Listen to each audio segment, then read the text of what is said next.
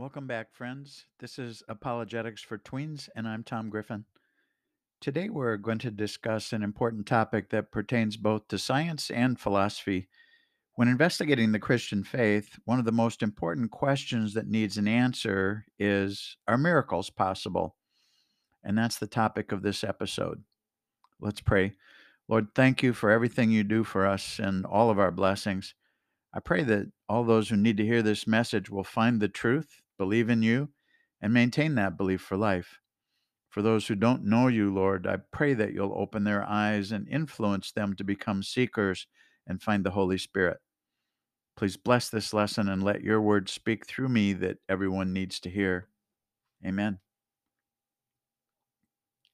Miracles are a very interesting topic and extremely important. I can't think of any topic where there's such a difference of opinion between believers and non believers. If miracles are not possible, well, religion and Christianity in particular must be false.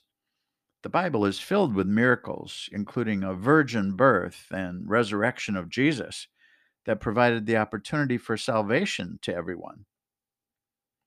If those two miracles did not happen, then we're all still dead in our sins, as the Apostle Paul would say. On the other hand, non believers, especially strong science supporters, will immediately say they, that miracles are not possible because they've never been proven and because they violate the laws of nature. So, who's right? Let's start with some definitions and a little background. A miracle is typically defined as a disruption of a law of nature. I can agree with that. And if a miracle occurs, it's actually from God. Only God can cause a true miracle. Let's look at what science has to say about miracles. First, they make a critical mistake right off the bat by defining science as the search for natural causes. You see, they've already assumed that only natural causes exist. But that should actually be a possible conclusion, not a statement without evidence. All causes are either natural or unnatural. Those are the only two possibilities.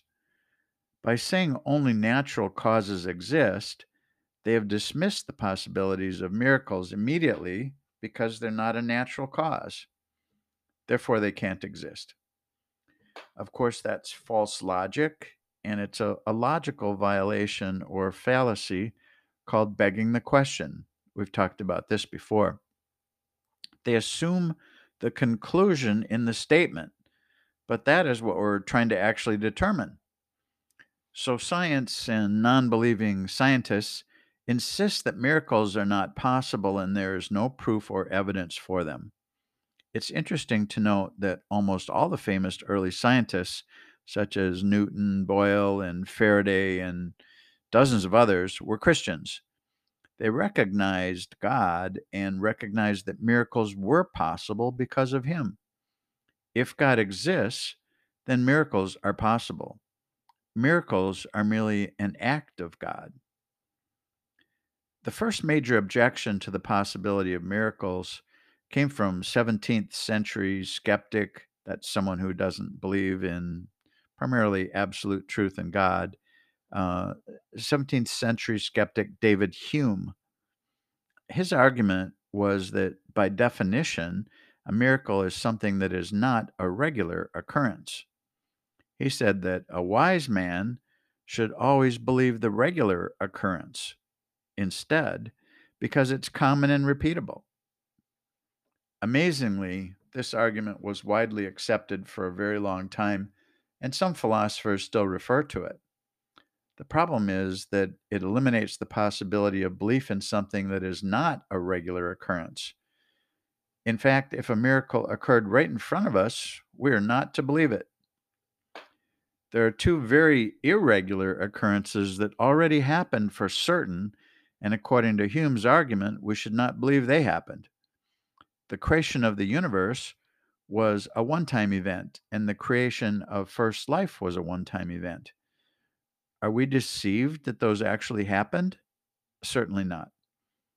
Of course, we have volumes of miracles in the Bible. but non believers will just say the Bible is myth and legend. There's additional help, however. A scholar, Dr. Craig Keener, published a huge two volume set called Miracles.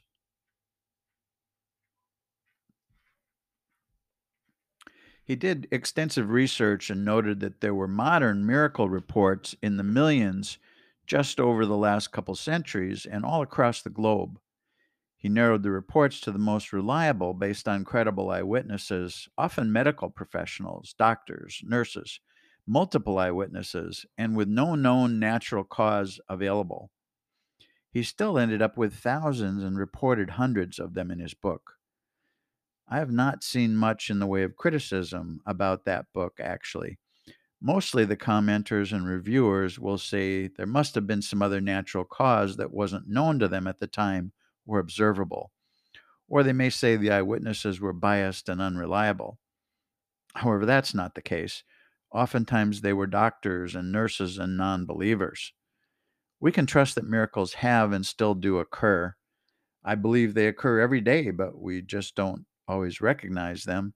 And certainly the media never reports them because they don't believe they're possible anyway.